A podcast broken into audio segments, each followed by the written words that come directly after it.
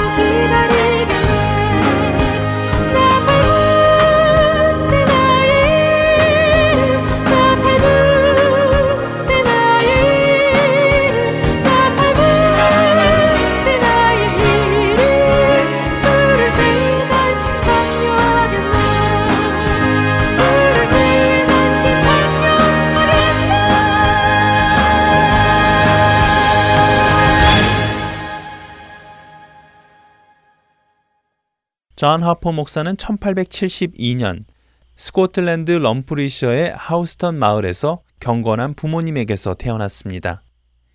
14살이 되던 1886년에 예수님을 구주로 영접한 존 하퍼는 학교를 졸업한 뒤 조경사 견습생으로 일하였고 후에는 여기저기 공장에서 일을 하기도 하지요. 18살 때부터 공장 일을 하면서 저녁에는 복음 전도자가 되어 마을거리를 오가며 열정을 다해 복음을 전하기 시작합니다. 이렇게 5, 6년간을 거리에서 복음을 전하던 존 앞에 런던 침례교 개척 선교회의 대표인 E.A. 카터 목사가 나타납니다. 카터 목사가 존 앞에 선 이유는 그가 거리를 지나다가 우연히 존 하퍼가 전하는 복음을 듣고 크게 감명을 받았기 때문입니다. 카터 목사는 존 하퍼에게 함께 복음 전파 사역을 할 것을 제안하는데요. 그 제안을 받아들인 존 하퍼는 이렇게 해서 1897년 스코틀랜드 글라스고의 페이슬리 로드 침례교회, 지금의 하퍼 기념교회에서의 사역을 시작하게 됩니다. 이 교회는 본래 25명으로 시작한 작은 교회였습니다.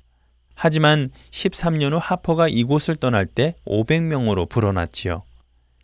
이 기간 동안 하퍼는 아내 애니벨과 결혼하고 귀여운 딸 하나를 얻게 됩니다. 하지만 얼마 지나지 않아 아내가 먼저 하나님의 부르심을 받고 이 땅을 떠나는 아픈 일도 겪게 됩니다. 사실 타이타닉호 사건이 존 하퍼에게 첫 번째 죽을 위기를 가져다 준 것은 아니었습니다. 존 하퍼는 그 이전에도 여러 번 물에서 죽을 뻔한 일이 있었는데요. 그가 두 살 반이었을 때는 우물에 빠져 죽을 뻔했던 일이 있었고 26살 때는 바닷가에서 파도에 휩쓸려 죽을 뻔하기도 했습니다. 32살 때는 지중해 한가운데에서 배에 물이 새 죽을 뻔하기도 했었다고 합니다. 존 하퍼가 타이타닉을 탔던 나이는 39살이었습니다. 런던 월워스 로드 침례교회에서 목회를 할 때였죠. 존 하퍼 목사는 당시 부흥 강사로 유명한 D.L. 무디 목사가 섬기는 무디 교회로부터 초청을 받아 6살 난 딸 애니와 조카 딸인 제시 리치와 함께 타이타닉호를 타고 런던에서 미국 시카고로 이동 중이었습니다.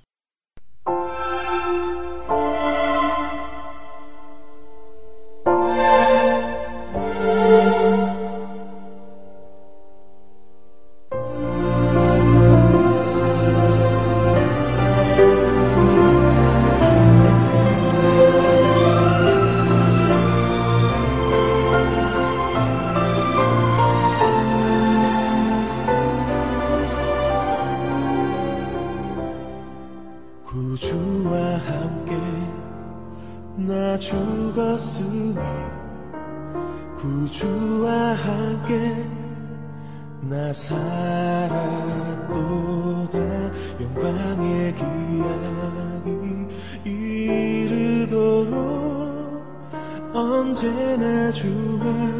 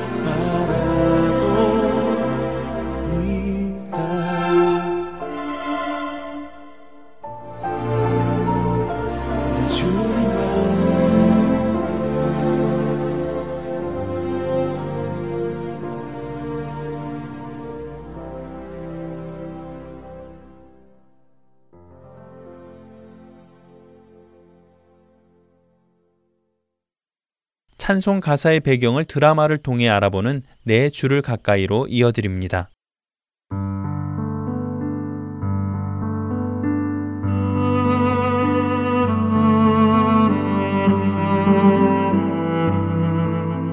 애청자 여러분 안녕하세요.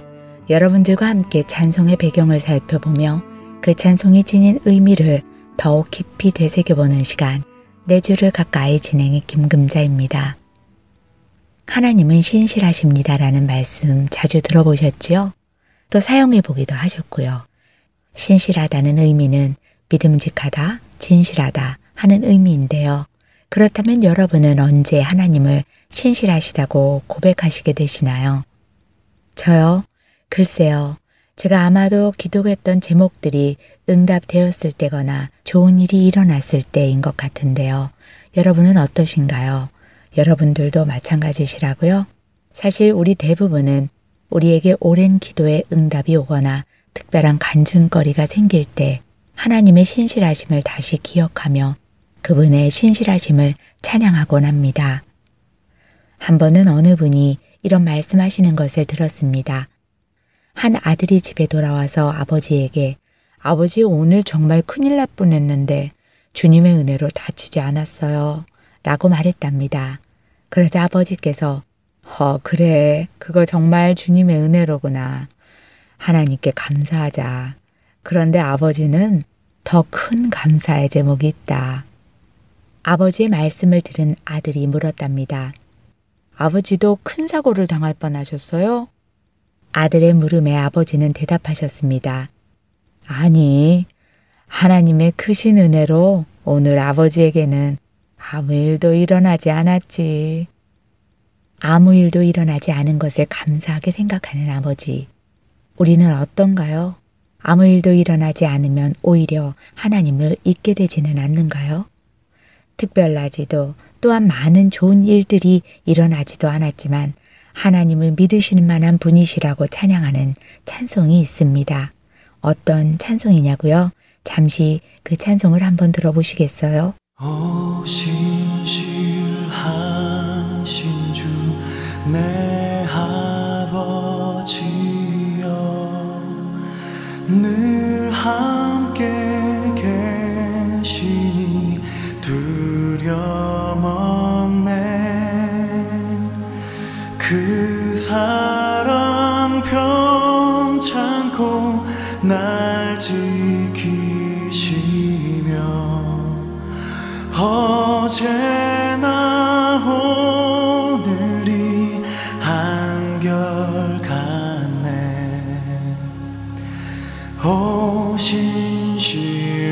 하신 주 오 신실하신 주 날마다 자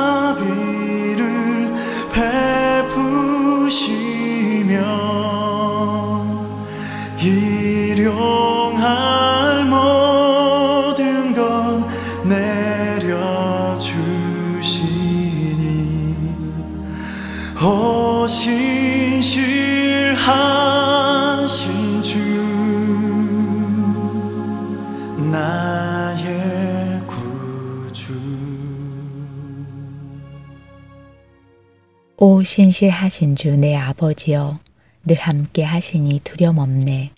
그 사랑 편찮고 날 지키시며 어제나 오늘이 한결 같네. 봄철과 또 여름, 가을과 겨울, 해와 달, 별들도 다 주의 것, 만물이 주 영광 드러내도다. 신실하신 주, 사랑 나타내네. 새 찬송가 버전으로 들어본 토마스 치손 목사가 지은 오 신실하신 주 라는 찬송입니다. 그는 왜 하나님을 신실하신 분이라고 찬송했을까요? 드라마를 통해 만나보겠습니다.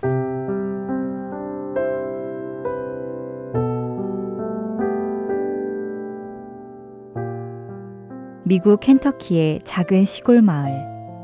그 시골에서도 아주 가난한 집에서 토마스 치솜은 태어났습니다. 어린 시절 토마스는 선생님이 되기를 원했지만 그의 집이 너무 가난하여 그에게 고등 교육을 받을 수 있게 해줄 수가 없었습니다.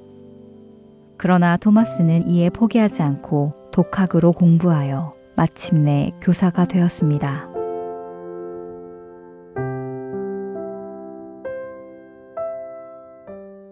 여 토마스 아니 이제는 토마스 선생님이라고 해야겠군 토마스 선생님 정말 축하합니다 어, 데이빗 고마워. 야 토마스 너 정말 대단한 녀석이야 어떻게 혼자 공부를 해서 선생님이 된 거니 정말 노력 하나는 알아줘야 한다니까 내가 꼭 하고 싶었던 일이니까 열심히 한 것뿐이야. 그런데 토마스 너 몸 생각도 좀 해라 너는 원래도 몸이 약한 편인데 공부하느라 몸이 너무 상한 건 아니야? 이제 선생님도 되었으니 건강 관리도 좀 해. 그래 그래. 고마워, 데이빗.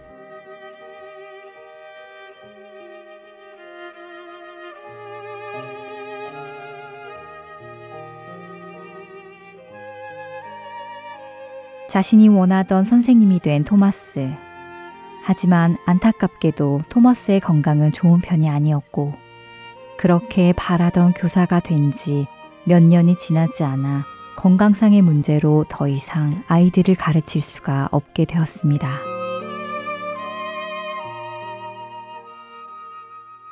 아, 몸이 안 좋아. 학교를 자꾸 빠지게 되니 아이들을 정상적으로 가르칠 수가 없으니 안 되겠다. 안타깝지만 아이들을 가르치는 일은 그만둬야겠어. 하지만 무언가를 해야 나도 먹고 살 텐데 건강이 안 좋으니 무엇을 할 수 있을까?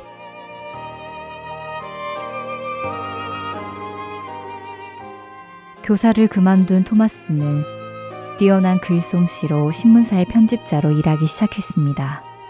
그리고 27살이 되던 해 고향에서 열린 한 부흥회에 참석했다가 예수님을 구주로 영접하게 되었지요. 예수님과 사랑에 빠진 토마스. 그는 신학을 공부하기 시작했습니다. 그리고는 36살에 감리교 목사가 되어 사역을 시작하였지요. 목사님, 오늘도 설교 말씀 통해 많은 은혜 받았습니다. 참 감사드립니다.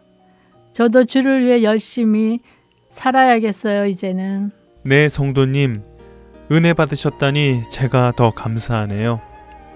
그 마음 꼭 간직하고 이제는 삶으로 예수님을 증거하며 사시기 바랍니다. 네, 아멘입니다. 꼭 그렇게 하겠습니다.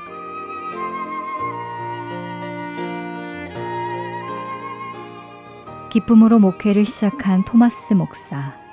하지만 그의 건강은 이번에도 그를 붙들었습니다. 목회를 시작한 지 1년도 채 되지 않아 토마스 목사는 질병으로 인해 목회를 접어야 하는 상황을 맞게 되었지요. 목회자의 자리를 내려놓은 토마스 목사는 뉴저지로 이사를 가서 보험 설계사로 쉬엄쉬엄 건강에 무리가 없을 정도로 일을 하며 살아갔습니다.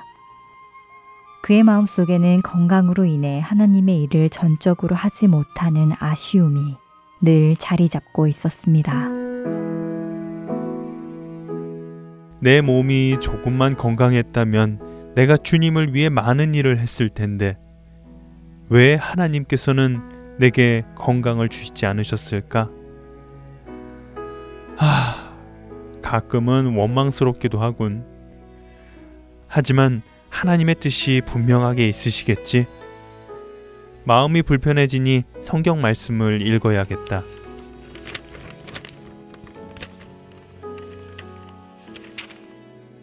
오늘은 예레미야애가 3장을 읽을 차례군. 내 고초와 재난, 곧 쑥과 담즙을 기억하소서. 내 마음이 그것을 기억하고 내가 낙심이 되오나. 이것을 내가 내 마음에 담아두었더니 그것이 오히려 나의 소망이 되옵사옴은 여호와의 인자와 긍휼이 무궁하심으로 우리가 진멸되지 아니함이니이다. 이것들이 아침마다 새로우니 주의 성실하심이 크시도소이다. 음, 하나님의 인자하심과 긍휼하심이 무궁하시다고 예레미야 선지자는 말씀하고 계시는구나.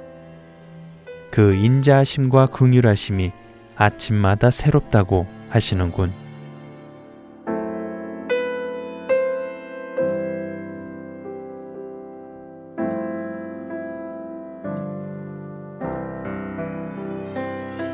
예레미야애가 3장 23절의 말씀을 읽으며 자신의 삶을 돌아본 토마스 목사는 하나님의 신실하심을 고백하게 되었습니다. 그래, 돌아보니 그랬군. 비록 내 삶은 늘 건강이 좋지 않아, 늘 힘이 들었어도, 또 그로 인해 내가 많은 돈을 벌어보지 못했어도, 그렇지만 하나님께서는 내게 필요한 모든 것들을 아침마다 새롭게 채워주시며 오늘 이때까지 인도해 오셨구나. 그래, 나의 하나님은 정말로 신실하신 분이다. 특별한 무엇이 있어서가 아니라 하루하루의 삶 속에서 신실하게 나와 동행해 오셨어.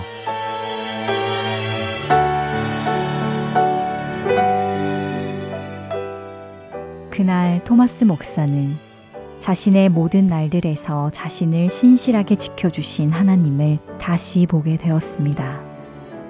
자신의 몸이 연약하여 어떤 일을 제대로 감당하지 못하던 그때에도 하나님께서 그와 함께 계셨다는 것을 깨닫게 되었습니다. 그리고 그는 그 하나님의 신실하심을 글로 써 내려갔습니다.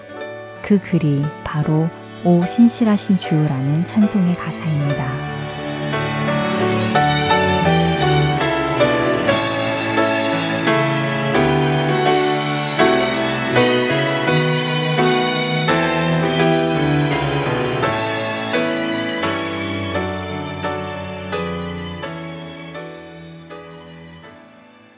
토마스 치손 목사는 미국 켄터키의 작은 시골 마을에서 태어나 자랐습니다. 가난한 환경이었지만 공부를 열심히 하여 교사로서 학생들을 가르칠 수 있었습니다. 그러나 토마스는 몸이 약했기에 교사로서 일을 오래 할 수는 없었습니다. 토마스 치솜은 몸이 허약할 때 오 신실하신 주라는 찬송을 썼지만 그의 시는 결코 비극을 노래하지는 않았습니다. 오히려 그는 주님의 신실하심으로 인해 삶의 소망이 넘침을 노래했습니다. 놀라운 것은 허약한 토마스 치손 목사는 그럼에도 불구하고 94세까지 살며 1200편의 찬송시를 지으며 하나님을 찬송하였습니다. 하나님께서는 그 아들 예수 그리스도를 우리에게 주셨고 우리를 자녀 삼으셨습니다. 그것만으로도 우리는 그분을 영원히 찬송할 수 있습니다. 우리의 삶에 특별한 좋은 일들이 일어날 때만 하나님의 신실하심을 찬송하는 것이 아니라 오늘도 죄인인 나를 버리지 않으시고 천국의 길로 인도하고 계시는 그 신실하신 하나님을 찬송하는 우리가 되기를 바라며 내 주를 가까이 마치겠습니다.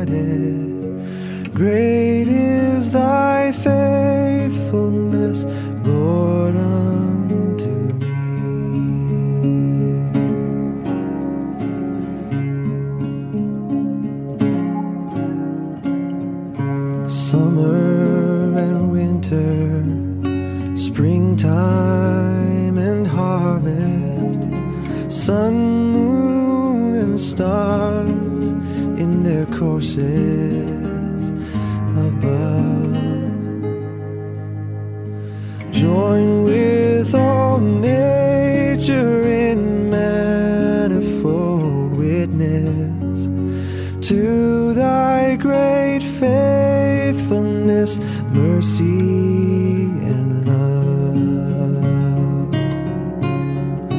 Great is thy faithfulness, great is thy faithfulness.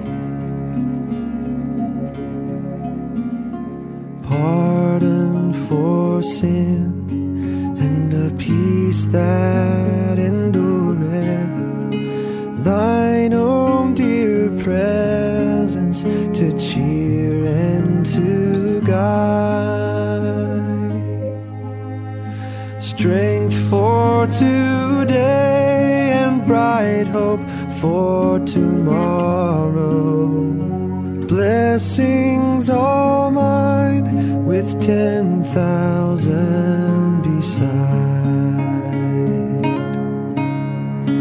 Great is thy faithfulness, great is thy faithfulness.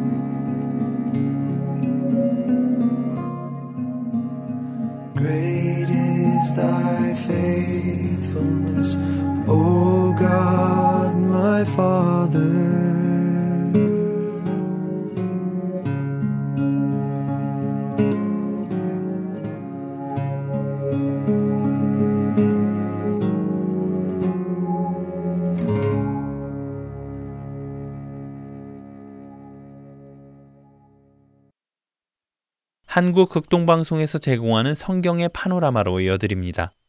오늘은 교회론의 실천편과 골로새서 라는 제목으로 나눠주십니다.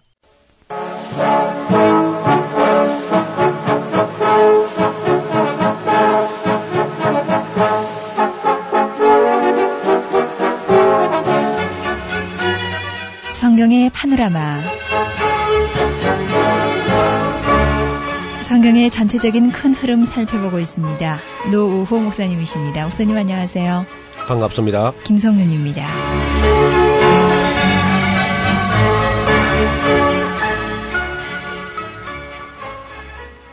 네, 지난 시간까지 우리 에베소 1장에서 3장까지 교회론에 대한 이론적인 면을 잠깐 살펴보았고요. 네. 이제 실천편 꼭 바울은 그 한 서신을 쓸때 이론편과 실천편을 무엇을 믿었으면은 그다음에 어떻게 생활할 것인가. 그래서 신앙이 생활로 이어지도록 꼭 그 실천편을 뒤따라 어, 붙여 놓았는데 이거 아주 소중한 것이지요. 네. 만약에 이 실천편이 따라 붙지 않으면은 신앙은 있는데 생활이 없는 겁니다. 그렇죠. 그래서 그 신앙이라는 것도 뭐 차가운 이론으로 남고 우리 삶을 변화시키지 못하는 우리 약점이 바로 그런 것이 아닌가. 우리 네. 한국 교회가 저를 비롯해서 모든 성도들이 지식은 상당한 것 같은데 실천이 모자라 가지고 우리 사회 사람들로부터 지탄을 받는 수도 있고 그리고 이제 교회가 교회답지 못한 그런 모습을 볼 수 있는데 여기 사장에 있는 이 내용은 매우 중요한 문제이기 때문에 온 성도들이 함께 귀를 기울이고 마음을 기울이고 반드시 이것은 배우고 실천해야 될 부분입니다. 네. 배웠는데 실천하지 않았다고 하면은 그는 배우지 않은 것만 못하지요. 또 알고 있으면서도 행함이 없다고 하면 그 믿음은 죽은 믿음이다. 이렇게 말씀드릴 수 있습니다. 여기 이제 사장에 보면은 그러므로 라고 역시 또 이제 이야기를 하는데 그러므로란 말은 1장, 2장, 3장에서 교회가 그러한 것이므로 교회가 그렇게 존귀한 것이므로 주 안에서 갇힌 내가 너희를 권하노니 너희가 부르심을 입은 그 부름에 합당하게 행함을 강조합니다. 합당하게 행하는 것. 그 행함을 2절에서 아주 매우 중요한 얘기를 합니다. 많은 사람들이 이 에베소서 4장을 공부할 때에 이 4장 2절이 가장 소중한 건데 예. 2절은 제껴놓고요. 3절만 되게 외워요. 이게 문제입니다, 바로. 평안에 매는 줄로 성령이 하나 되게 하신 것을 힘써 지키라. 이것만 되게 외우고 있는데 예. 글쎄 평안에 매는 줄로 성령이 하나 되게 한 것을 지키려면 어떻게 해야 되느냐 하면 그것이 바로 2절이거든요. 그 2절에 있는 내용이 아주 중요한 내용입니다. 첫째, 모든 겸손이란 거죠. 겸손. 우리 교회가 평안하지 못하고 은혜 받지 못하는 것은 다른 것이 아니라 겸손하지 못하기 때문에 은혜를 받지 못합니다. 하나님께서 교만한 사람을 물리치시고 겸손한 자에게 은혜를 베푸신다는 것은 망고불변의 진리죠. 네. 이 겸손이라는 덕목은 기독교 이전이나 이후야 기독교가 아닌 다른 어떤 곳에서도 이것이 덕목으로 되지 못했습니다. 그것은 그 비굴한 자의 자기 변명처럼 겸손한 것을 다 굽실거리고 하는 것은 다 비굴한 자의 모습으로 다 보았는데 오직 이 기독교 성경만 겸손을 강조합니다. 많은 학자들이 기독교가 가장 중시하는 덕목은 겸손이다. 그런 말을 하기도 하고요. 앤드류 머리 같은 그 성경학자는 기독교의 덕목은 첫째도 겸손, 둘째도 겸손, 셋째도 겸손이다. 그런 말을 하게 됩니다.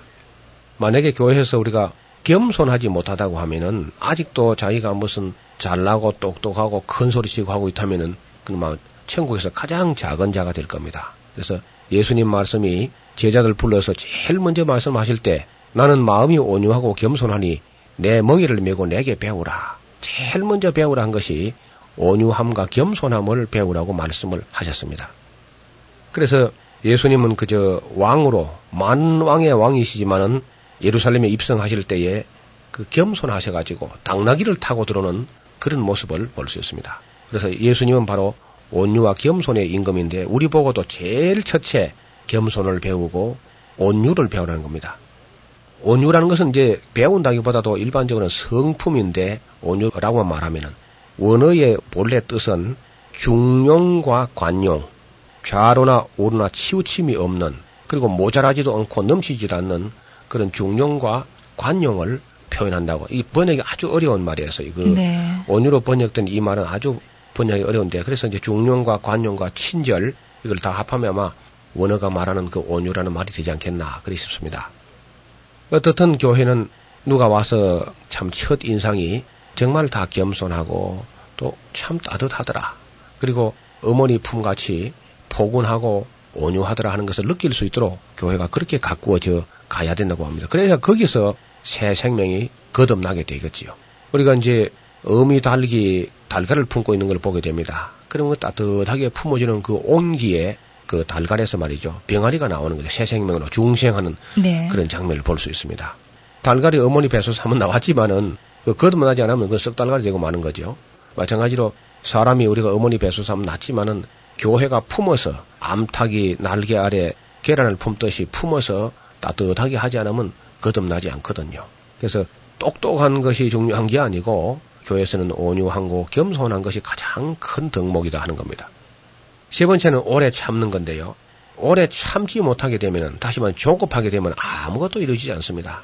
만약에 암탉이 계란을 품고 있는데 너무 초조해가지고 자꾸 껍데기를 깨본다든지 그러면 뭐 큰일 나죠. 큰일 나는 거죠. 그런 네. 것처럼 오래 참는 게 필요합니다. 제가 그 시골에서 살아면서 그 암탉이 병아리를 깔기 위해서 이제 달걀을 품고 있는 걸 볼 수 있는데 21일 동안 그 먹는 걸 많이 절제합니다. 그래서 막 털이 빠지고 머리가 막 무여지고 아주 초췌하게 돼요, 암탉이. 아. 네, 초췌하게 되면서 21일 동안 거의 금식을 하다시피 하면서 조금씩 조금씩 먹고 그렇게 앉아서 자기도 뭐 마음 놓고 다니고 싶을 텐데 그 암탉이 품으려 하는 그 모습을 보면 참 놀랍습니다. 아. 근데 창세기에 보면요. 하나님의 신이 수면에 운행하시더라 그런 말이 있어요. 예. 그 운행하시더라 한 말이 맴돌고 계시는데 마치 어미 새가 보금자리를 떠날 수 없는 것처럼 그런 언어로 표현되었습니다. 음. 예수님께서도 예루살렘에서 눈물을 흘리실 때에 암탉이 그 새끼를 날개 아래 품을 한 같이 내가 너희를 품을 한 적이 몇 번이냐. 그냥 품을 하는 거죠. 품으시는 가운데 거기에 새 생명이 거듭나는 겁니다. 거기 역시 오래 참는 인내가 필요한 것이죠. 성경은 미련한 자들을 참 많이 책망하고 있지만요. 그래도 조급한 사람보다는 오히려 미련한 자에게 바랄 것이 있다. 그 정도로 참을성이 없는 사람들은 은혜를 받을 수 없습니다. 또 교회도 우리 성도들도 오래 참는 것, 믿음도 오래 참는 것이고 소망도 오래 참아야 되는 것이고 역시 또 오래 참는 것이 사랑이죠. 오래 참음으로 사랑 가운데서 교회가 만약 사랑이 없다고 하면은 거기는 뭐 아무 역사 일어나지 않습니다. 꼭 사랑이 있는 곳에서 새 생명이 태어나는 거죠. 사랑 가운데서 서로 용납하고 이 용납이라는 것은 전부 다른 환경에서 각기 다른 개성을 가지고 자라왔기 때문에 나와 똑같은 사람들만 나와 생각이 같은 사람들만 받아들이겠다 하면은 그럼 교회는 안 되고 말 겁니다.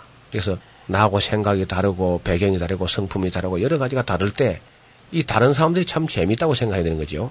만약에 똑같은 사람들 있으면 얼마나 재미가 없겠습니까? 네. 그래서 매우 다른 사람들이 있을 때 그것을 아주 이질적인 걸로 그렇게 배관시할 것이 아니라 정말 매우 재미있고 다양한 교회, 정말 여러 사람들이 모여서 조화를 이루는 그런 교회가 되어야 할 겁니다. 그리고 이제 이 평안에 매는 줄 했는데 이 화평이라는 것이 더 좋겠어요. 화평에 매는 줄로 성령의 하나 되게 하신 것을 힘써 지켜라. 마귀는 사탄은 어떻게든지 이제 교회를 깨뜨리고 이간시키고 분열시키고 이렇게 하려고 합니다. 바로 우리가 교회론을 잘 공부하지 못했고 또 에베소 4장 2절을 우리가 잘 보지 못했기 때문에 어떤 면에서 우리 한국 교회가 한없이 막 여러 갈래가 갈라졌다고 봅니다.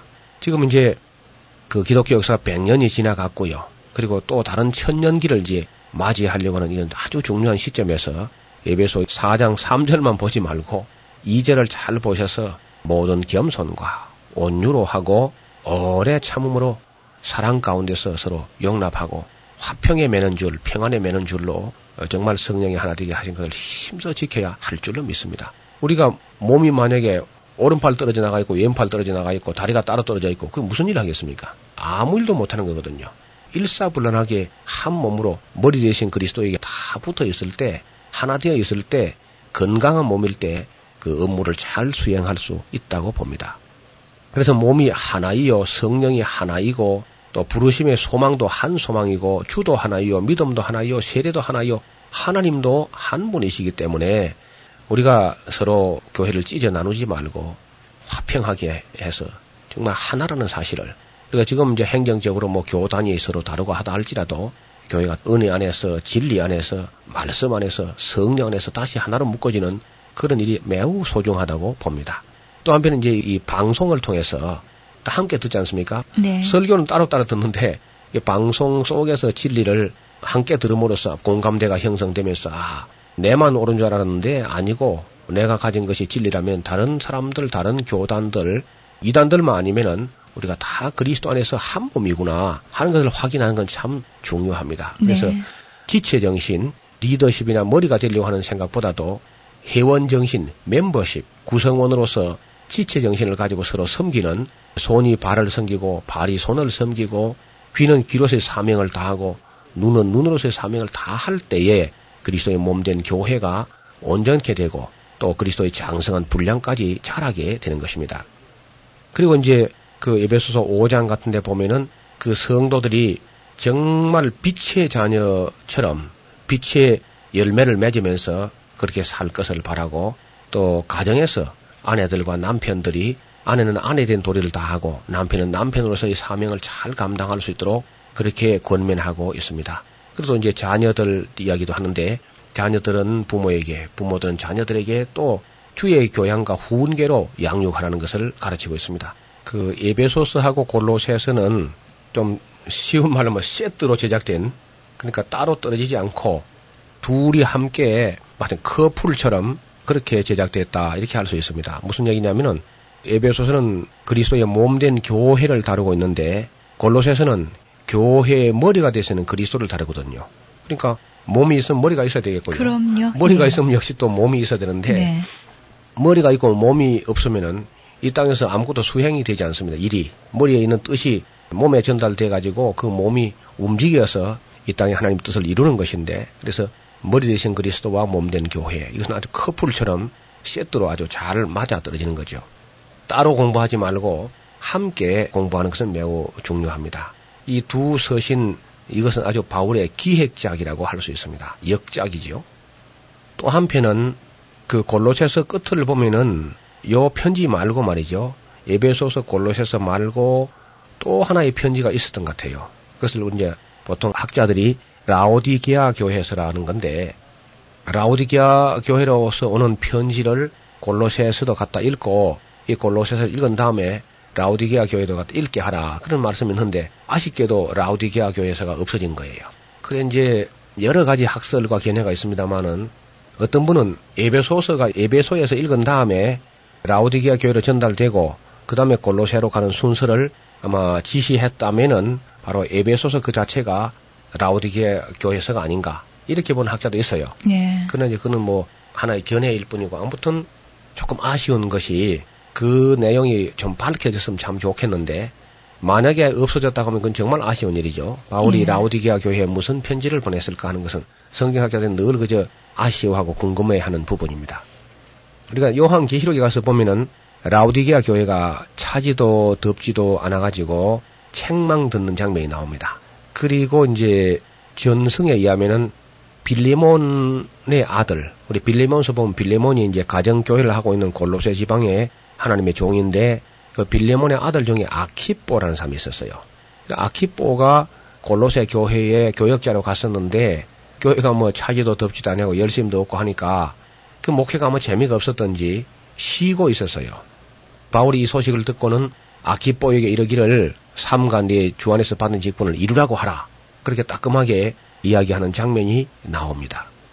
그 이런저런 것을 종합적으로 볼 때에 라오디게아 교인들이 신앙이 차지도 덥지도 않고 해서 바울에게서 온 편지도 별로 중시 여기지 않고 흐지부지 돼버린 것이 아닌가 그런 생각이 들어요. 93년도에 저희들이 라오디게아를 다녀왔는데 가장 잘 살던 도시입니다. 그 라오디게아가요.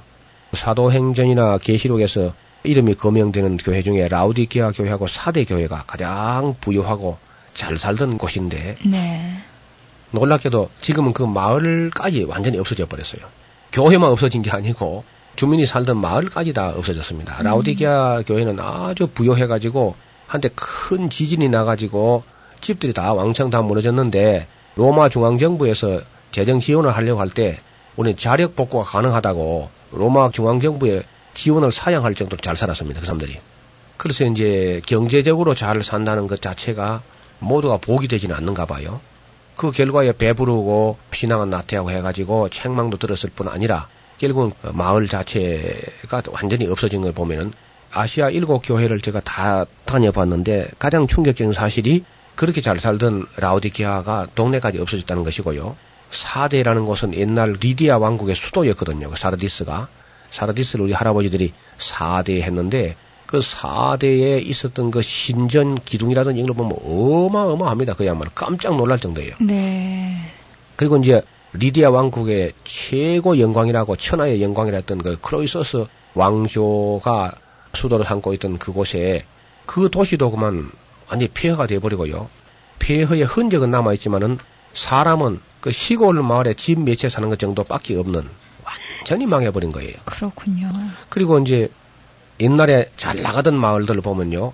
예수님께서 책망하셨던 가버나움이라는 동네 있죠. 가버나움. 네. 예수님 성교 본부가 있고 했는데 그 가버나움도 동네가 없어져 버렸어요. 어. 제가 그 이제 가보기 전에는 아 가버나움이 뭐 아우에 이제 예, 무기또 하솔 그리고 이제 다마스커스 이런 쪽에서 이제 내려오면은 반드시 그 가버나움을 지나가도록 교통이 아주 요충지고요. 갈릴리 바닷가에서 아주 번창하던 그런 마을이었는데 음. 그래서 이제 그 마을이 어느 정도 규모로 있는가 싶어서 늘 궁금한 채로 갔었거든요. 네. 가서 보니까 이 마을이 없는 거예요. 어머. 국립공원 관리 사무소 하나밖에 달랑 없어요. 그리고 책망받은 그 마을이 베세다하고 이제 고라신 가브나움 이 세 동네였는데 놀랍게도 그 세 동네 다 없어졌어요. 그 이제 가브나움아 네가 하늘까지 높아지겠느냐 음부까지 낮아지리라. 고라신 베세다야 네게서 행한 이적을 소동과 고모라 두로와 시돈에서 행했다면 그들이 벌써 배옷을 입고 앉아서 회개했을 것이다. 그래 예수님 책망했는데 그 책망 한마디 한 저주 한마디 한 것이 역사에 그렇게 힘이 있었던지 마을은 아주 종적을 감춰버리고 그 옛날 찬란했던 시대의 그 돌무더기들 건물이 다 무너져가지고 부서진 돌무더기만 그냥 남아가지고 옛 영광을 을신연스럽게 보여주는 그런 모습을 봤습니다. 그래서 고라신, 베세다, 가버나움, 사르디스, 사데, 라우디게아 어떻든 돈 많다고 배부르고 잘 살고 했던 그런 마을들이 교회만 없어진 것이 아니고 마을 전체까지 완전히 멸망해버린 아무리 봐도 살기가 좋아 보이는 그 위치인데도 마을이 없는 거예요, 거기가. 안타까운 일입니다. 그러니까 하나님 말씀이 한마디가 이렇게 무섭구나. 하기사 뭐 빛이 있으라 했을 때 빛이 있었고 말이죠. 네. 그런 말씀의 권위라면 말씀 한마디가 얼마나 권위가 있겠습니까? 어떻든 그 라우디기아 교회에서가 없는 것에 대해서 여러 가지 참 섭섭한 마음이 있습니다. 또 오늘 우리가 살펴볼 골로새서인데 골로새서는 그리스도에 관해서 이야기를 합니다. 그리고 골로새 교회는 바울이 개척한 교회가 아닙니다. 바울에게서 배운 사람 에바브라라는 사람이 있었는데 에바브라는 아마 바울이 두란노 서 원에서 2년간 가르칠 때 그때 훈련받은 그런 젊은 종이고 아주 신실한 종이었을 거예요.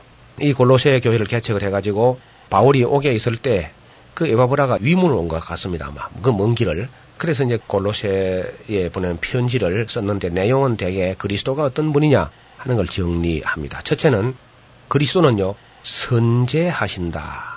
모든 피조물보다 먼저 계셨다는 겁니다. 우리는 뭐 예수님이 2000년 전에 마구간에 태어났다. 그때부터 예수님이 있는 것처럼 생각하면 큰일 납니다. 예수님은 창세 전부터 어떤 피조물도 있기 전부터 성부, 성자, 성령으로 성자 하나님으로 처음부터 계셨던 선제하시는 분이시다 하는 것을 이야기합니다. 그 다음에 그리스도는 보이지 아니하는 하나님의 형상이었다. 하나님 할 때 우리가 볼 수 없지만 그리스도 할 때는 우리 인간이 볼 수 있는 하나님으로 다가오신 하나님의 형상으로서의 그리스도.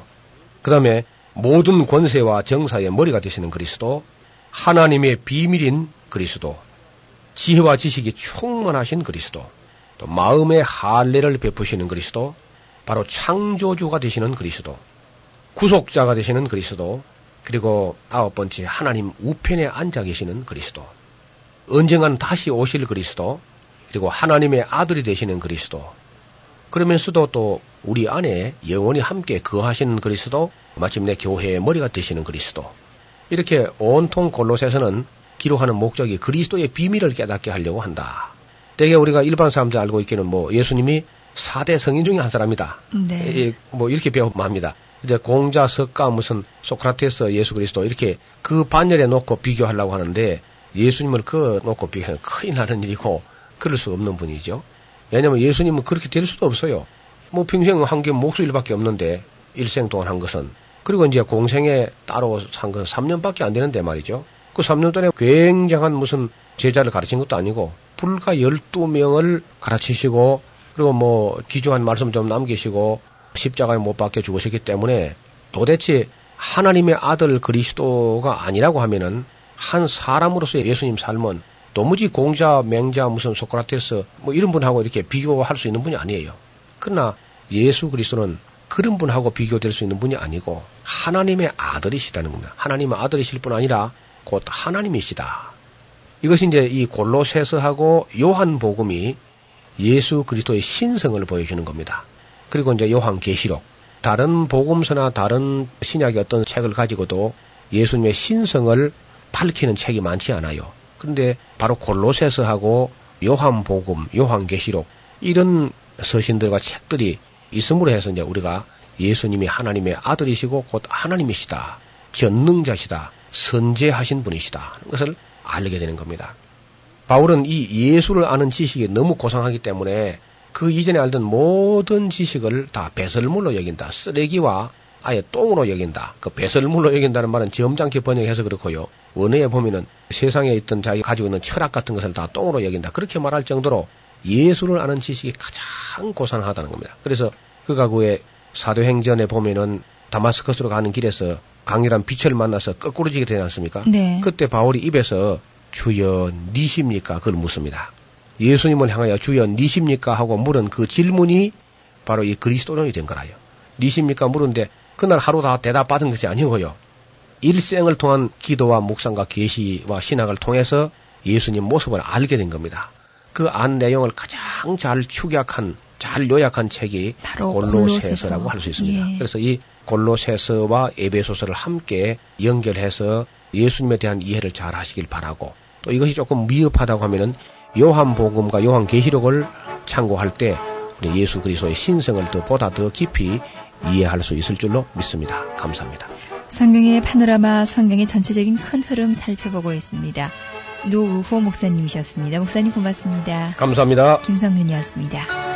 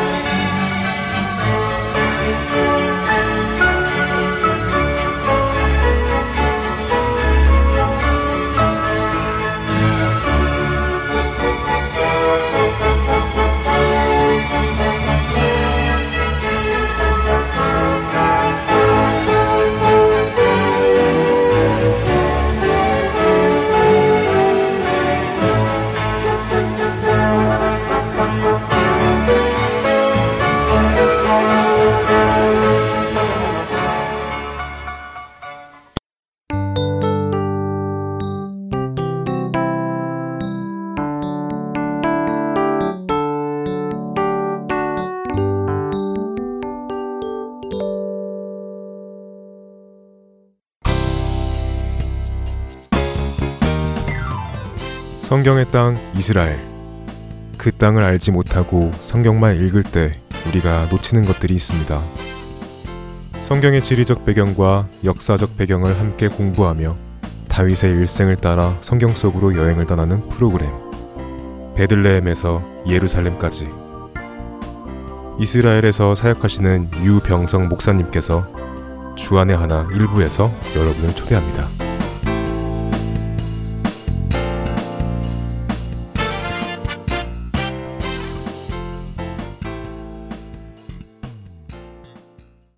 애청자 여러분들과 함께 기도하는 1분 기도로 이어드립니다.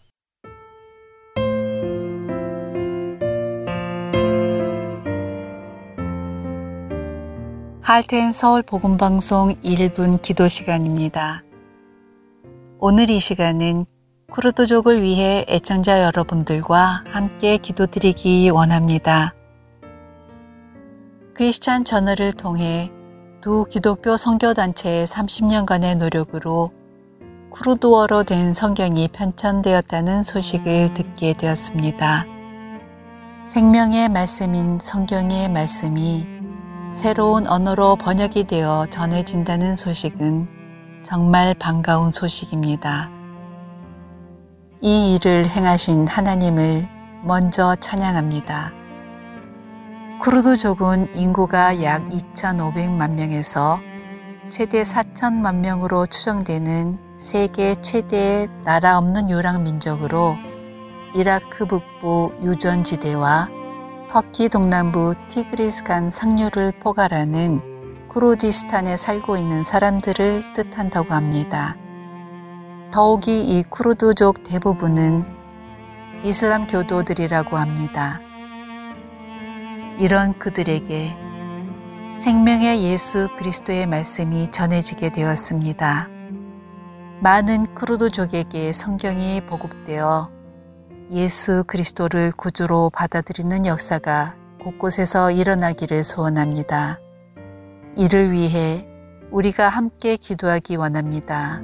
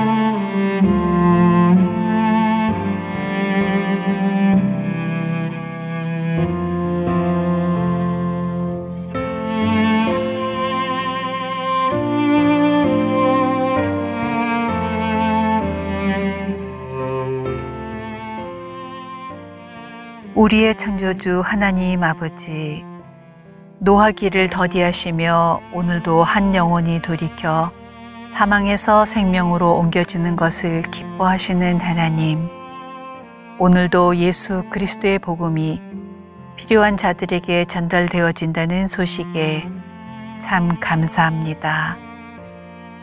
그들도 진리를 알게 하셔서 구원으로 인도하여 주시옵소서. 죄인 한 사람이 회개하는 것을 기뻐하시는 하나님을 믿고 기도드리오니 속히 응답하여 주시옵소서. 우리의 구주 되시는 예수 그리스도의 이름으로 기도드렸습니다. 아멘.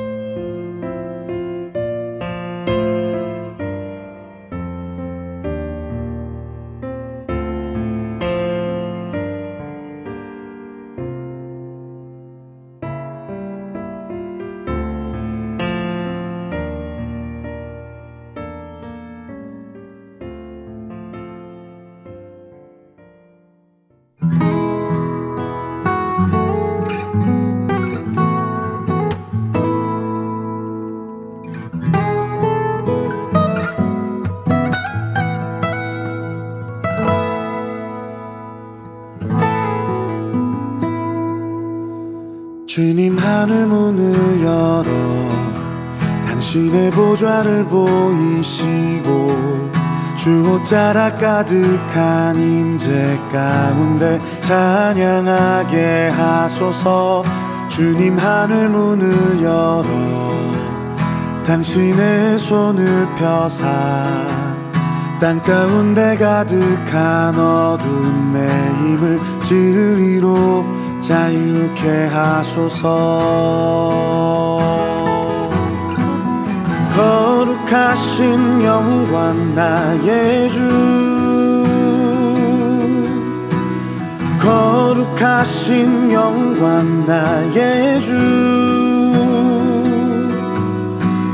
허물어진 백성을 치유하시고 죄에 매인 백성을 자유케 하시네 거룩하신 영광 나의 주. 거룩하신 영광 나의 주. 사망 권세 이기신 생명의 주님 다시 오실 영광의 주님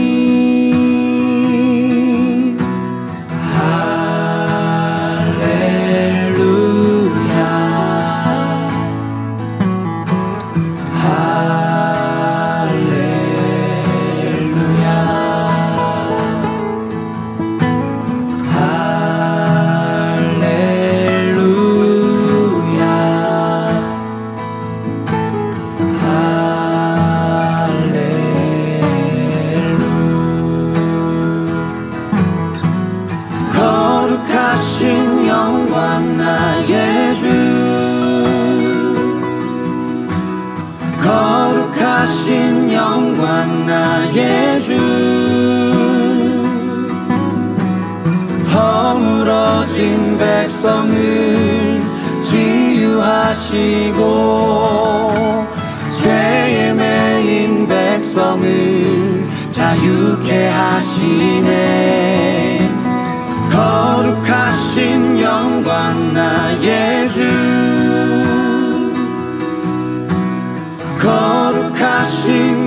영광 나의 주. 사망 권세 이기신 생명의 주님 다시 오실 영광의 주님.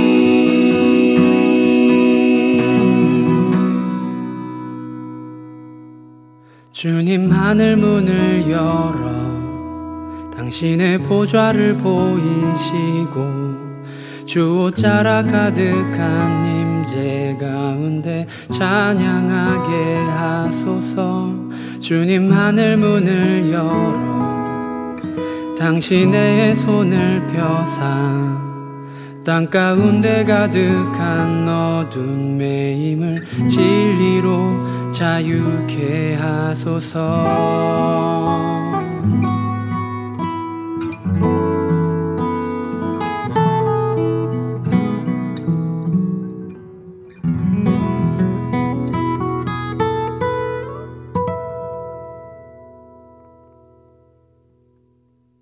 6살 난 딸 애니와 조카 딸 제시를 데리고 타이타닉호를 탄 존 하퍼 목사.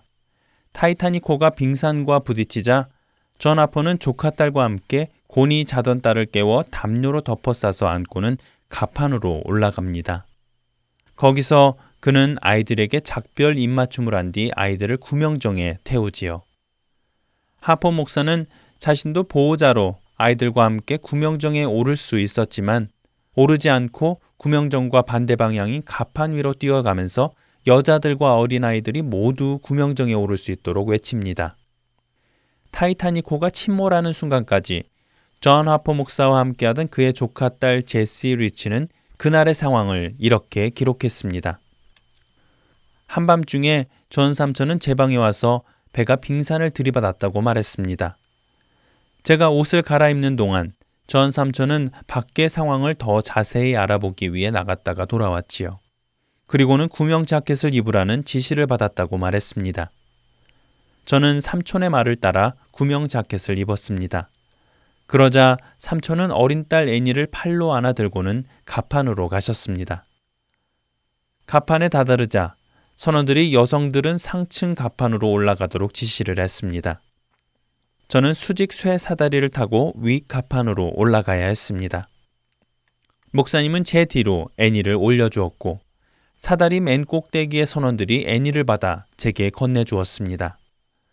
너무 짧은 시간이었고 급박한 시간이었기에 작별 인사를 할 여유조차 없었습니다. 사실 우리는 그때까지만 해도 그다지 큰 위험을 깨닫지 못했었습니다. 선원들은 배가 가라앉을 리 없다고 거듭거듭 확언했고 다른 배가 금방 도착할 것이라고 말했기 때문입니다. 그러나 사실은 그렇지 않았습니다. 타이타닉호는 30분 후에 침몰했습니다. 침몰하는 타이타닉호에서 존 하퍼 목사는 어떤 일을 했을까요? 다음 주 이 시간에 말씀드리겠습니다. 구성과 진행의 김민석이었습니다. 여러분 안녕히 계세요.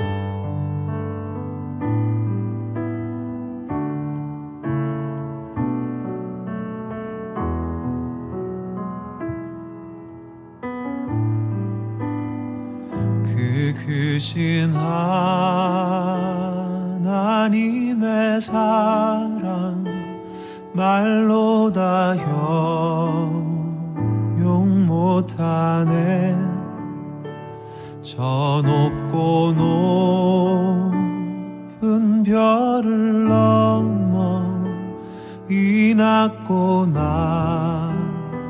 낮은 땅 위에 죄범한 영혼 구하려 그 아들 보내사 화목제물 삼으시고 죄 용서하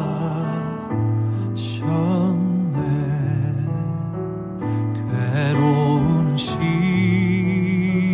시절 지나가고 땅 위에 영화 쇠할 때 주 믿지 않던 영혼들은 큰 소리 외쳐 울어도 주 믿는 성도들에게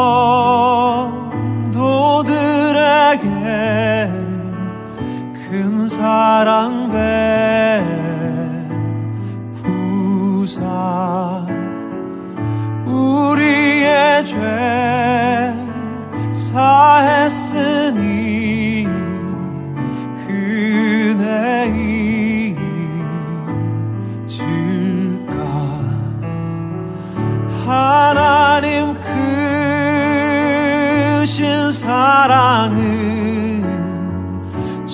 그냥 다 못하네.